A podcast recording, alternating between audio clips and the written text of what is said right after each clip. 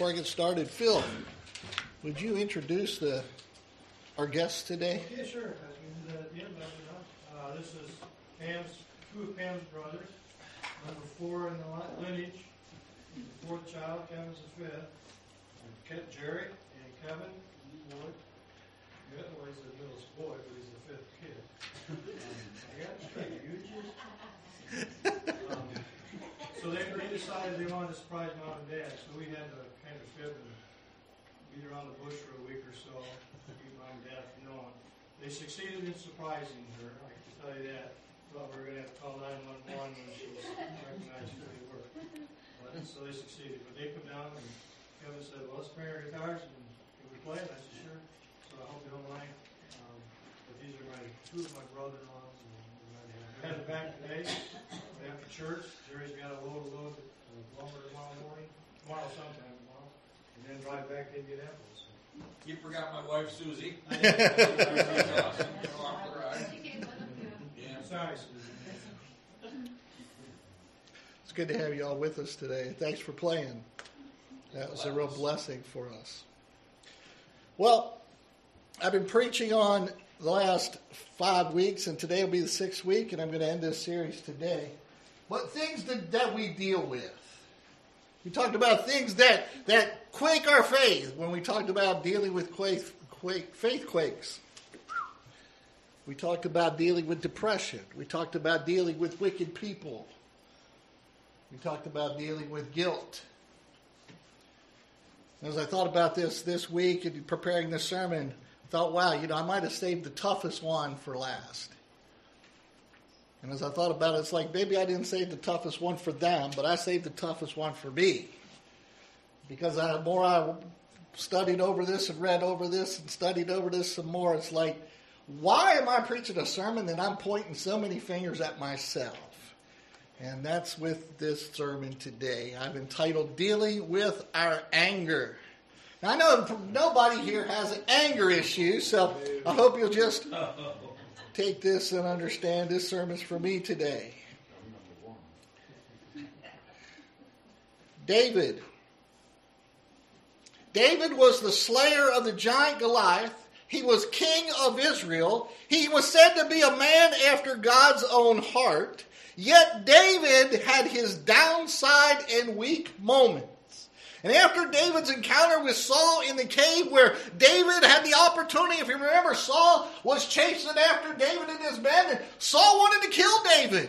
And David in the cave had an opportunity to slay Saul, King Saul, but David said he would not lay a hand on the Lord's anointed.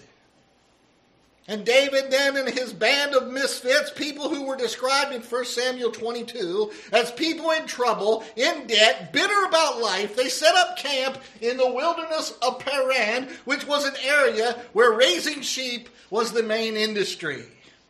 And shepherding tended to be a dangerous business in those days. Bands of nomadic people would suddenly overrun an area, attack the employees of the shepherd, steal livestock, and assault small villages. So owners of the sheep flock would hire someone to protect their employees and their herds, sort of like hiring a security company. And David was an experienced shepherd himself and, and an experienced military man, so he and his band of men worked to protect a flock of sheep and the shepherds that tended to the sheep that were owned by a man named Nabal. This morning I'd like to begin by reading in 1 Samuel chapter 25. 1 Samuel chapter 25, beginning with verse 2, we'll learn a little bit about this man Nabal. It says, Now there was a man in Maon whose business was in Carmel, and the man was very rich. He had 3,000 sheep and a thousand goats, and he was shearing his sheep in Carmel. The name of the man was Nabal, and the name of his wife was Abigail. And she was a woman of good understanding and beautiful appearance. But the man was harsh and evil in his doings, and he was of the house of Caleb.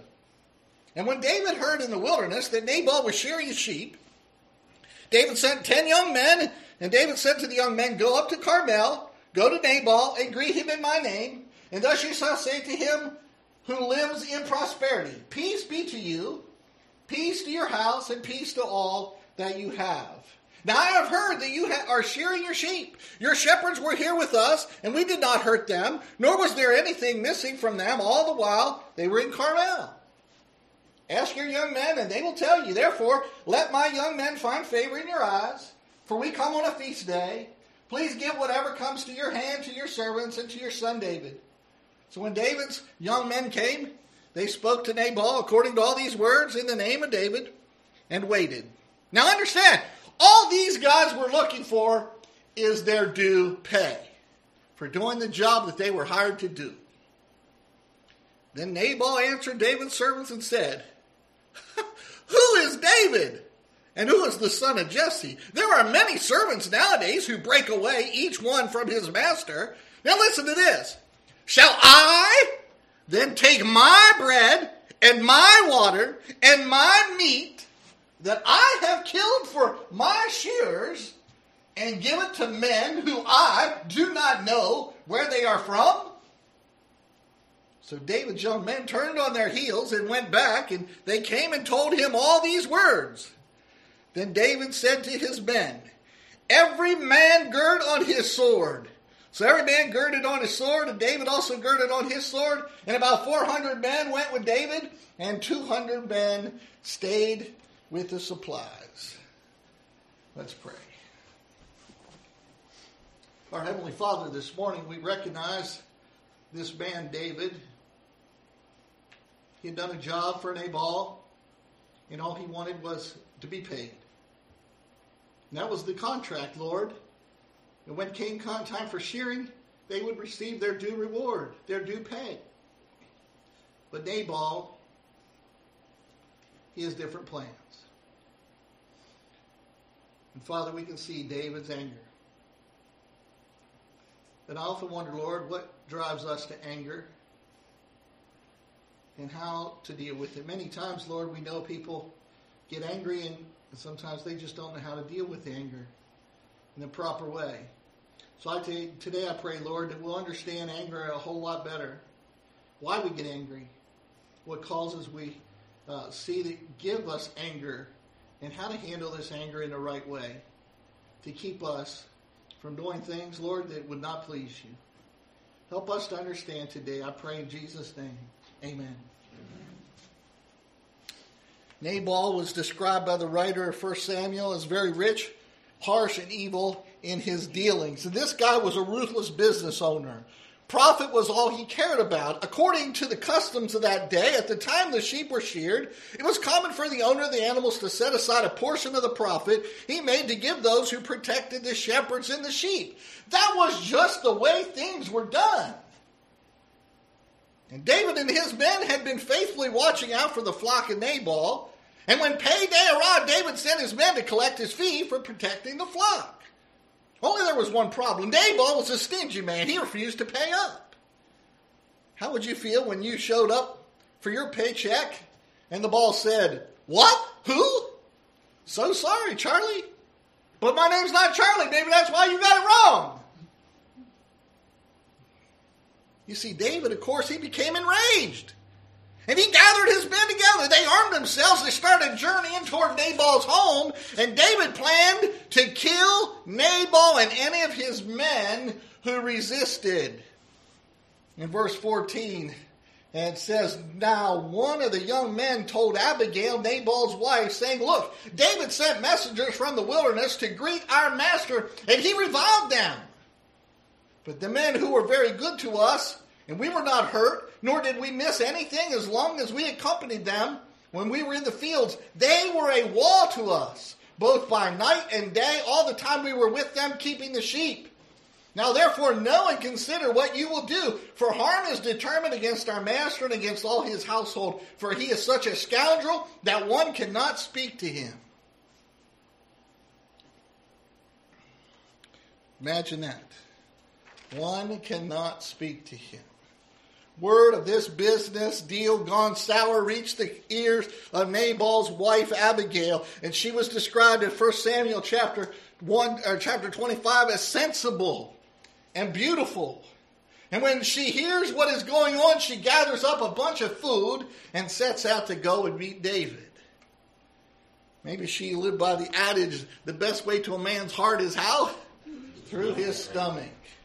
Maybe she thought about that. In verse 18, it says Abigail made haste, took 200 loaves of bread, two skins of wine, five sheep already dressed, five seahs of roasted grain, 100 clusters of raisins, and 200 cakes of figs, and loaded them on donkeys. And she said to her servants, Go on before me. See, I am coming after you. But she did not tell her husband, Nabal. So it was as she rode on the donkey that she went down under cover of the hill, and there were David and his men coming down toward her, and she met them. Now David had said, Surely in vain I have protected all that this fellow has in wilderness, so that nothing was missed of all that belongs to him, and he has repaid me evil for good. May God do so, and more also to the enemies of David, if I leave one male of all who belong to him by morning light. You see there in verses 21 and 22, it gives us some insight into what's going on inside of David right now. He's one angry man. And there's not a man in the household of Nabal that they're not going to slay. They're not going to die by the sword. That's how David looked at it. And then we see in verses 23 through 31, I'll not read those, but Abigail negotiates with David, calms him down, tells him that she knows her husband is a fool, even calls her husband a worthless person. And she gets David to see that killing Nabal would be a black mark on his sterling record to this point. We pick up verse 32. And David said to Abigail, Blessed be the Lord God of Israel who sent you this day to meet me. And blessed is your advice, and blessed are you because you have kept me this day from coming to bloodshed and from avenging myself with my own hand. For indeed, as the Lord God of Israel lives, who has kept me back from hurting you, unless you had hastened and come to me, meet me surely. By morning light, no males would have been left to Nabal. So David received from her hand what she had brought him and said to her, Go up in peace to your house. See, I have heeded your voice and respected your person. And if we continued to read there in verses 36 through 42, we'd find when Abigail returned home, she told her husband Nabal what had occurred and how she prevented an attack by David and his men. Nabal had a heart attack and 10 days later died. And then David later proposes to Abigail and marries her. So this morning I want to talk about anger and learning how to control it when someone does something to you that makes you so mad.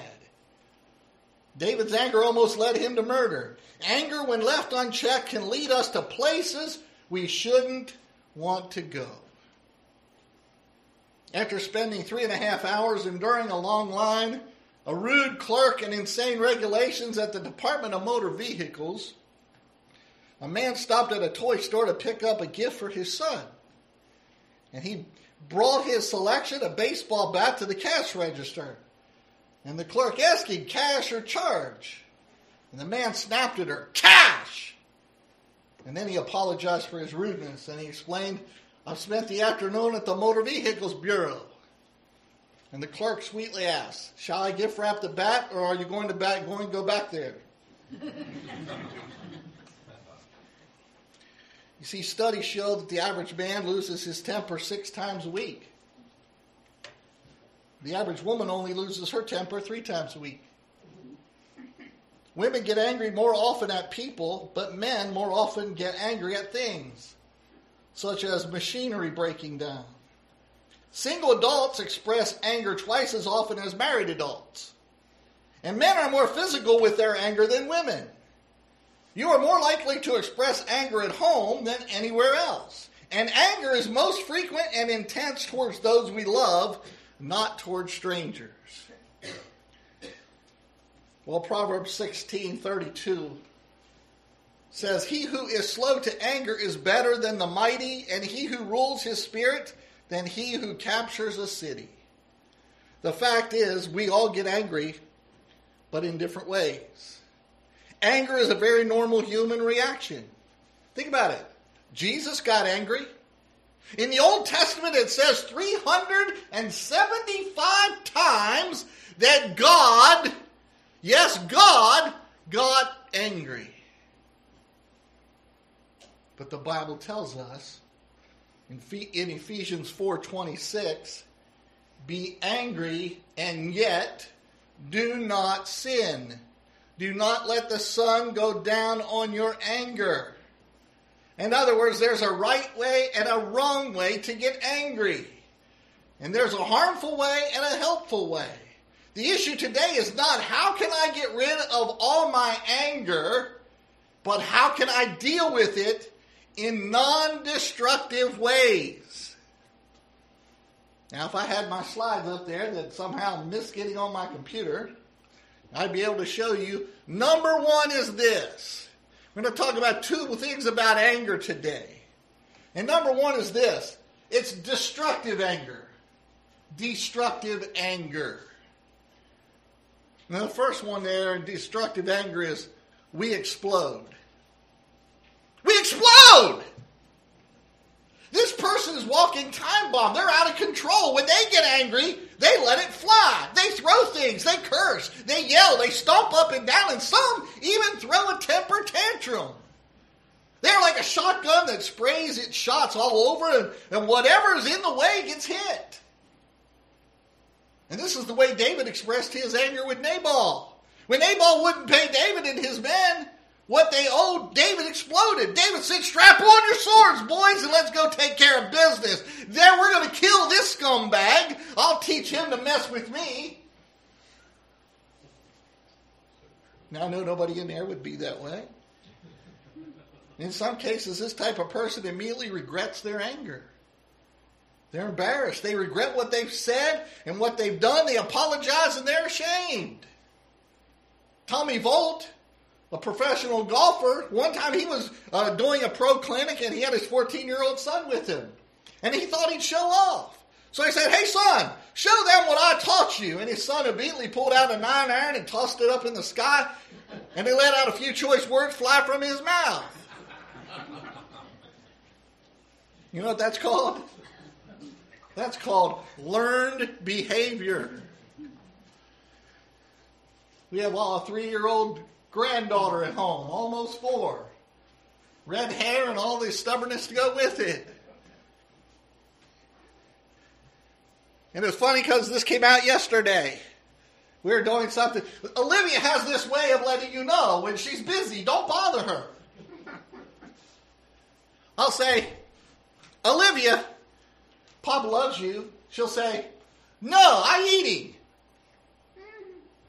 In other words, don't bother me, Pop. I'm eating. And I said to Leon, he said, I, said, I always think it's cute when she'll tell you, no, I'm doing this, or no, I'm doing that. Leon, said, well, she learned it from us. It's like, none of us say it. She goes, sure, we do. We'll say, just wait a minute, I'm still eating. It's like, wow. Learned behavior. That's why I have to tell him, you guys need to watch what you say around the house because she's going to pick up on it. Some people explode. Number two, some people go silent. They go silent. This person holds it in, clams up instead of blowing up. They don't reveal their feelings. They deny their anger. They pretend they're not mad. They would not admit that they're angry. They conceal how they feel. Are you okay? I'm fine. Are you upset? No, I'm fine. I'm not angry. There's a man named Dr. S.I. McMillen who wrote a book, None of These Diseases. And he listed 51 types of illnesses that can be caused by bottled up anger, being emotionally upset, and holding it in. Now, here we go. Finger number one, pointing right at me because I used to be one of these people. I kept it in and I was silent. I was a ticking time bomb waiting to go off either emotionally, mentally, or physically. With God's help, I'll be honest, I have learned to let it out in the right way, but it took a long time.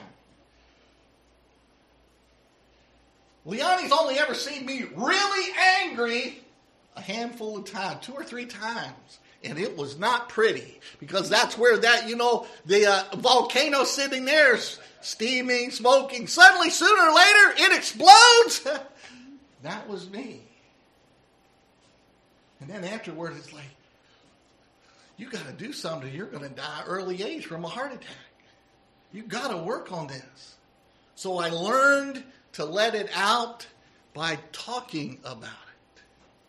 Not screaming about it, but talking about it. This made me angry. And learning that a lot of times what made me angry wasn't much of anything at all, just how I was doing that day. A good example of this is Jeremiah, the weeping prophet. In Jeremiah 15, verses 17 through 18, it says this I did not sit in the assembly of the mockers, nor did I rejoice. I sat alone because of your hand, God. For you have filled me with anger. Why is my pain perpetual and my wound incurable, which refuses to be healed? Why? It's because I'm holding it in and it's killing me. And that's how Jeremiah, Jeremiah was angry at God and he was keeping it in. So some people let it explode. Some people get silent. And the, the number three is that we manipulate people. We manipulate people. This is the Lee Iacocca version of anger. Now I know the audience I'm talking about, you can remember Lee Iacocca. When he was fired by Ford, his famous line was this Don't get mad, get even. I will figure out a way to get you back. That's what Lee Iacocca said. And religious people often choose this form because it seems more spiritual than just exploding. When I will be very nice to you, I will cut you behind your back. Hello. That's the manipulator approach. And while pretending to be nice, you try to get even. But the old devil is constantly tempting you this way. Tom, don't just get even, get ahead. Hurt them more than they hurt you. Now, a good example this is the Pharisees in Luke chapter 6, verse 11. It said, But they themselves were filled with rage and discussed together what they might do to Jesus. And what did they do? They manipulated someone else to betray Jesus, and his name was Judas. You know, so we don't explode, we don't hold our anger in, we just try to manipulate circumstances so that the person we are mad at will get what's coming to them. Now, these types of anger are not good and will sooner or later destroy you inside and out. Trust me on this. I've seen it in effect. I tried to tell people for a lot of years, and, and you know, being up on the news, okay, if you if you're a person who likes being up on the news, it's understandable. I can understand that. But I will tell you this, because I've seen it in action so many times. Those people who always are listening to the news or talk radio that's all about the news are some of the most negative people I've ever met. And not only are they negative people, they're some of the most angry people I've ever met. They really are. And I have to tell them sometimes, you know what, brother? You need to take a time out. Quit listening to that radio, talk radio. Turn it over to a smooth jazz station or listen to some classical music. Listen to something that will calm you down. I'm here to tell you it doesn't do any good to get that angry with the politicians, with the government, or with anybody else, especially when there's not a whole lot you can do about it. But I can tell you something you can do about it. You can calm down and you can take it to God and let God help you with those issues because they will drive you crazy. So that's the bad part of anger. Let's talk about the good part. I want to talk about diffusing anger. Diffusing anger. The first way to diffuse that time bomb is this way. Number one, understand anger. Understand your anger. Typically, there are three common causes of anger. Did you know that? The first is when we hurt. When we hurt, hurt causes anger. When I'm physically hurt or emotionally hurt, if you hit your thumb with a hammer, you get angry, right? When I hurt, I can get angry. David's hurting. His mentor, the man who had anointed him to be the next king of Israel, the man who had given him such wonderful advice, had died. And in 1 Samuel chapter 25, verse 1, Samuel dies and all Israel gathered to mourn for him. They buried him in his home in Ramah. Samuel died. David was hurting. And when people are hurting physically and emotionally, their anger can come out. And obviously, David's anger was coming out here with Nabal. He was already hurting because of the passing of Samuel. And now this man, Nabal, wants to cheat him out of his well earned pay. And David says, Okay, you'll find out. Strap on your weapons, boys. We're going for a walk. We need to understand that anger comes, understand our anger because we're hurting. How about when we're frustrated? When nothing seems to work? When things don't go your way? When you're forced to wait? When Murphy's Law is in effect? You get frustrated. You get angry. That's why there is so much road rage today. People are frustrated with the traffic and the amount of time it takes to get places. Their frustration leads to anger, or you may be frustrated with where your life is right now. And because you are frustrated, you are more prone to get angry quickly. I know you understand road rage. We've seen it many times. And it just seems to get worse and worse.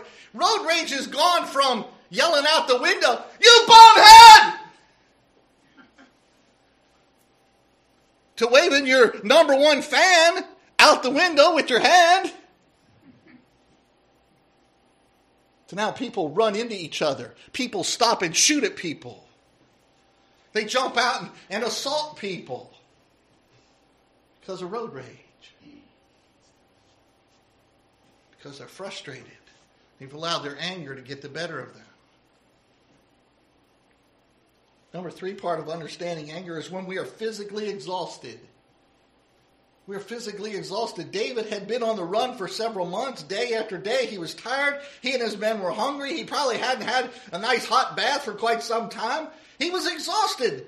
And I know that when I'm tired, hungry, and physically spent, I can get angry pretty quick. How about you?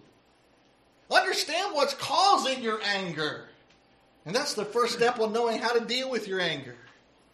Because after we understand it, then we have to look at number two, or letter B. Be slow to express your anger. Whoo! This is a tough one here. Be slow to express your anger in James chapter 1, verse 19. We read, This you know, my beloved brethren, but let everyone be quick to hear, slow to speak, and slow to anger. Quick to hear, slow to speak, slow to anger. It's a three step progression in a great plan. Somebody once said, you know, that's why God gave you two ears and one mouth. You're to be quick to hear and slow to speak and slow to anger.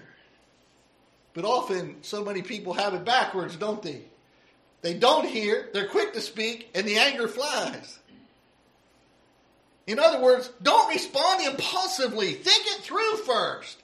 In Proverbs 29, verse 11, it says, A fool always loses his temper, but a wise man holds it back. Now, one of the great remedies for anger is delay. It's delay. The longer you hold your temper, the more it improves. If you let it off immediately, it's bad news. But the longer you hold it, the better it gets. And I'm not talking about here being silent and letting your anger brew. I'm talking when you're angry, think about it. How am I going to let my anger out right? And not just let it fly, but be slow to let it out. More than the words that Abigail spoke to David, the delay that Abigail caused by going to speak with David was a big part of why David calmed down. She was able to diffuse the situation because she bought some time, and time was able to do its part in calming David down. Thomas Jefferson is the guy who said this. You've probably heard this before. When you're angry, you count to 10. When you're very angry, you count to 100. And if you're still angry, you keep on counting. Thomas Jefferson, third president of this here United States, was noted to say that. Anything you can do to delay and defer the anger so you can reflect before reacting is good. Whatever you are going to do initially, don't. People who stay calm have a much better insight. When we get angry, have you noticed that our mouth usually runs faster than our mind? When you get angry, you need to put your mind in gear before you engage your mouth. David got mad so quick that he started making all these threats and plans of how he's going to take Nabal's life.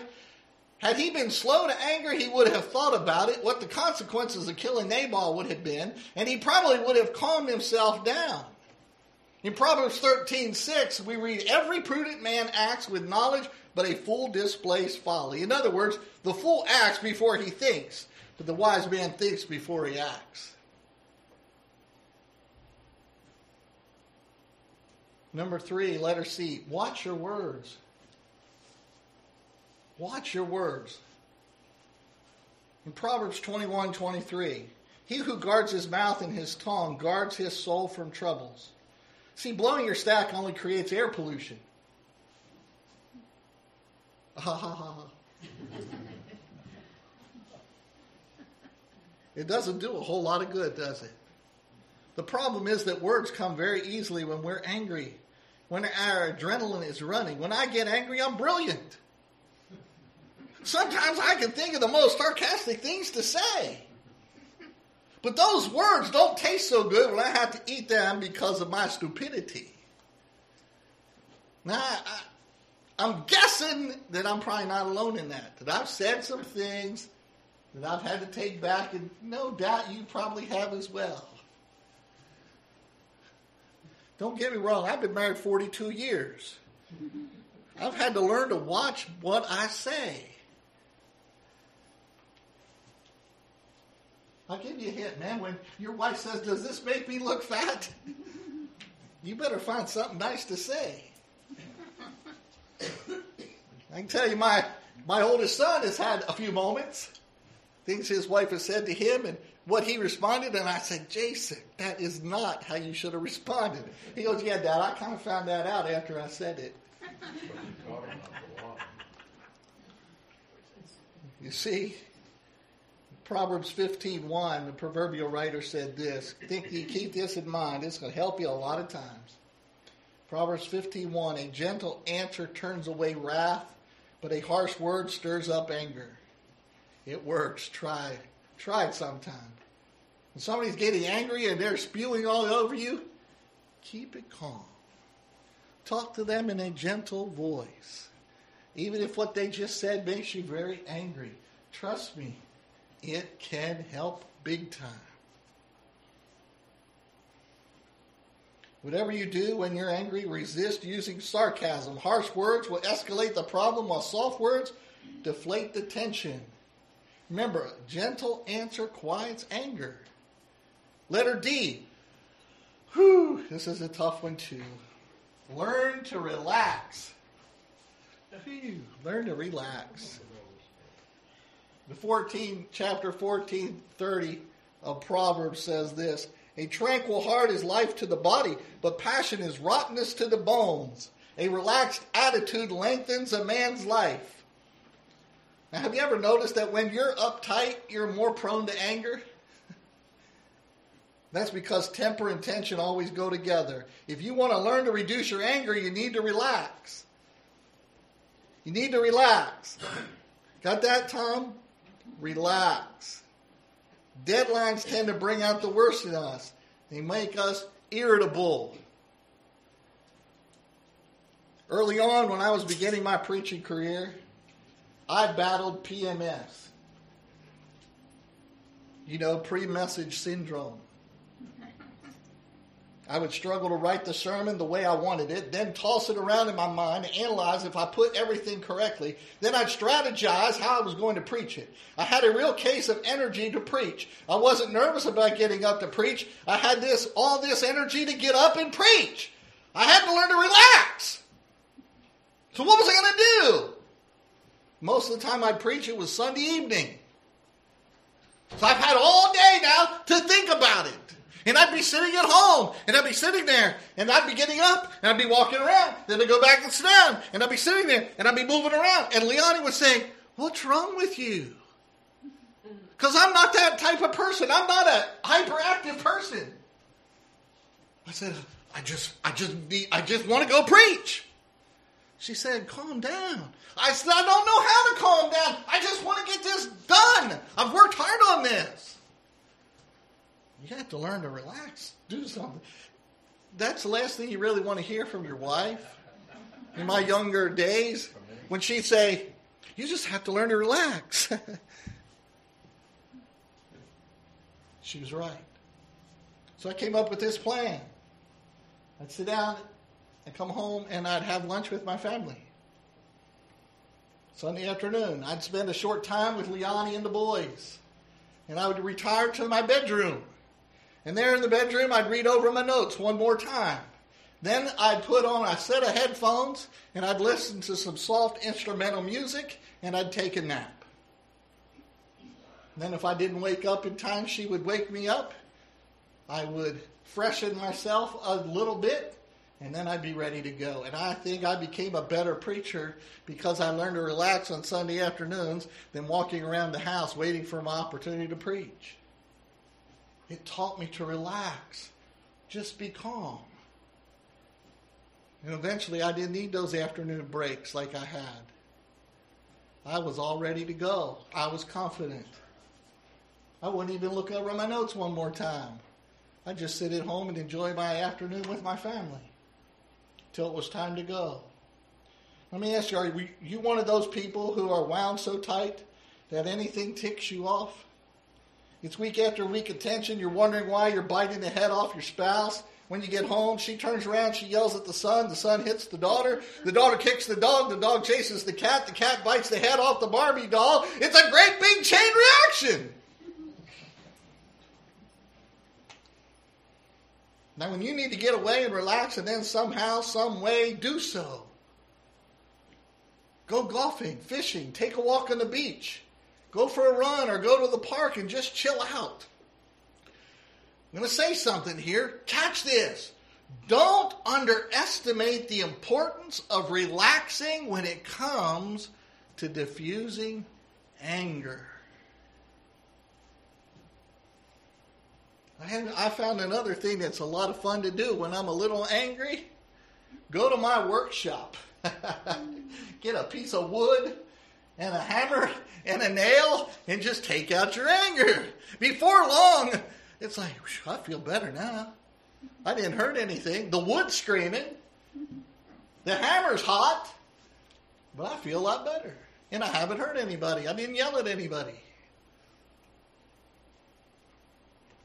helps you relax. And finally, the number fifth one, or letter E, continually, this is a big one, continually ask God for help. The most important thing a person can do to get his anger or any other negative personality trait or any sinful habit under control is to bring the need before God. In James chapter 4, verse 2, we read, You do not have because you do not ask. If you find yourself blowing up a lot with anger, let me, let me ask you this. How often do you go to God and ask Him for His help in overcoming your anger? If you would get in the habit of spending 15 to 30 minutes a day reading God's Word, talking to God about the struggles in your life, you will discover how much strength you do have to control and diffuse anger. If I take a tube of toothpaste and I aim it and hit it real hard, toothpaste is going to come out, right? If I fill the tube with mayonnaise and hit it and squeeze it, what's going to come out? Mayonnaise. And if I fill it with chili beans, what's going to come out? Chili beans. My point? Whatever is inside is going to come out when it's squeezed. That's true with people.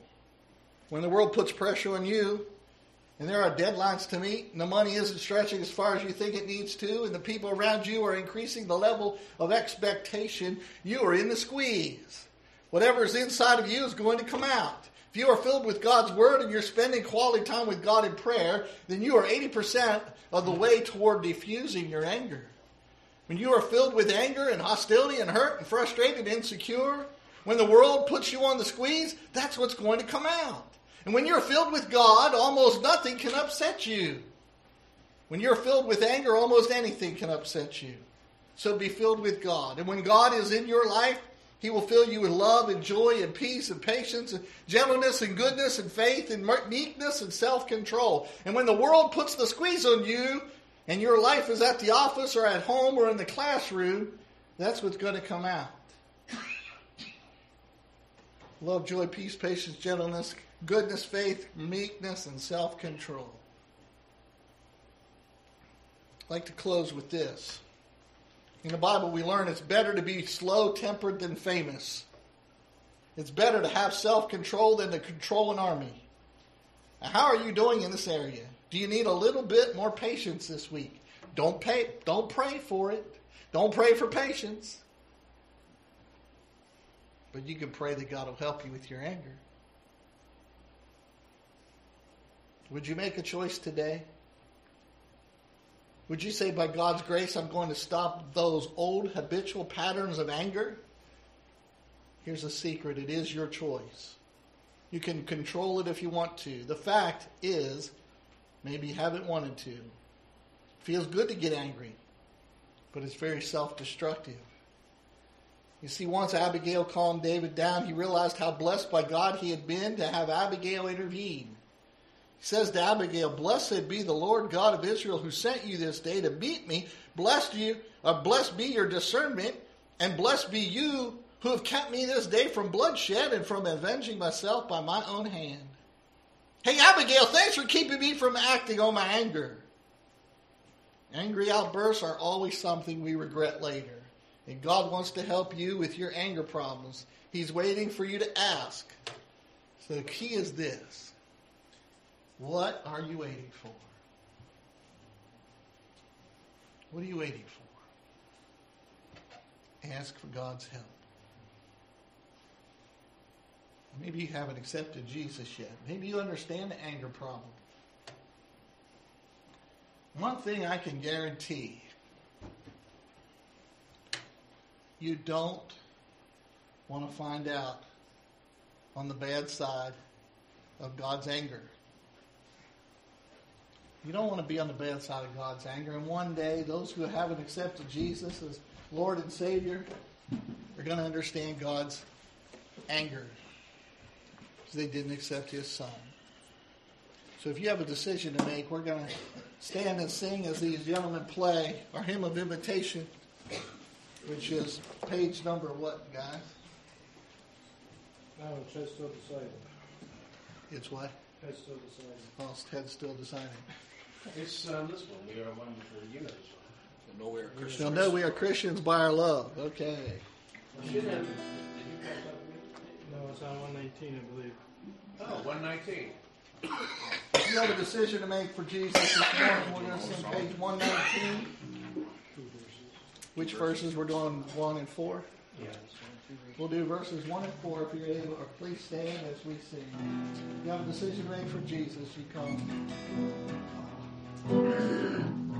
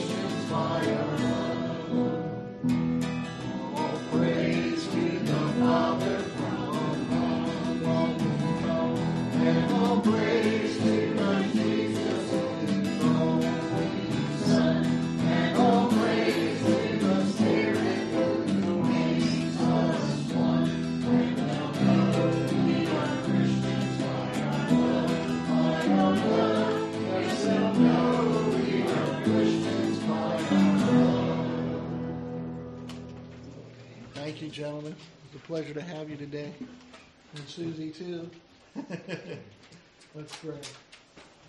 Heavenly Father, we want to rejoice today one more time, thanking you for all we have, the opportunity to learn today about anger. And I look forward to, Lord, uh, being back next week to hear Brother Chris uh, sing to us, bring us the message. And, and I hope, Lord, that we'll be truly thankful for the wonderful blessings we received today, the, the talent that's been demonstrated here in our singing, the opportunity to uh, worship together. We're truly blessed, Lord, and pray that as we go from this place today, help us to be uh, well, keep us safe, help us to be an ever shining light for you and for your Son. For I pray this in Jesus' name. Amen.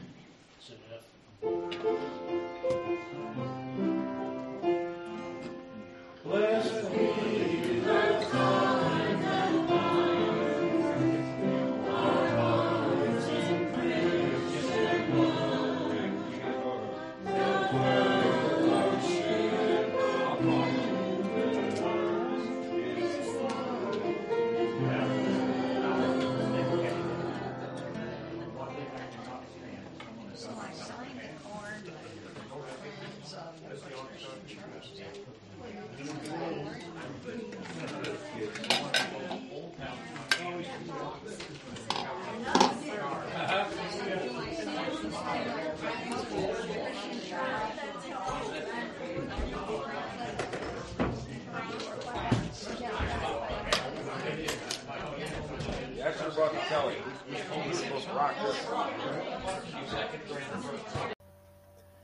Thank you for listening to this message from our evangelist Tom Schoaf.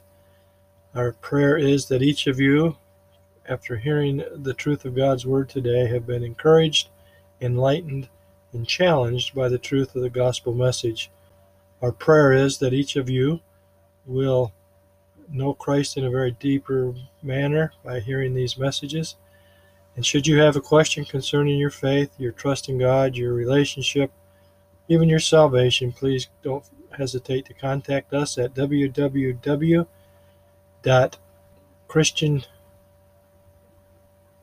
chieflandchristianchurch.org. That's www.chieflandchristianchurch.org.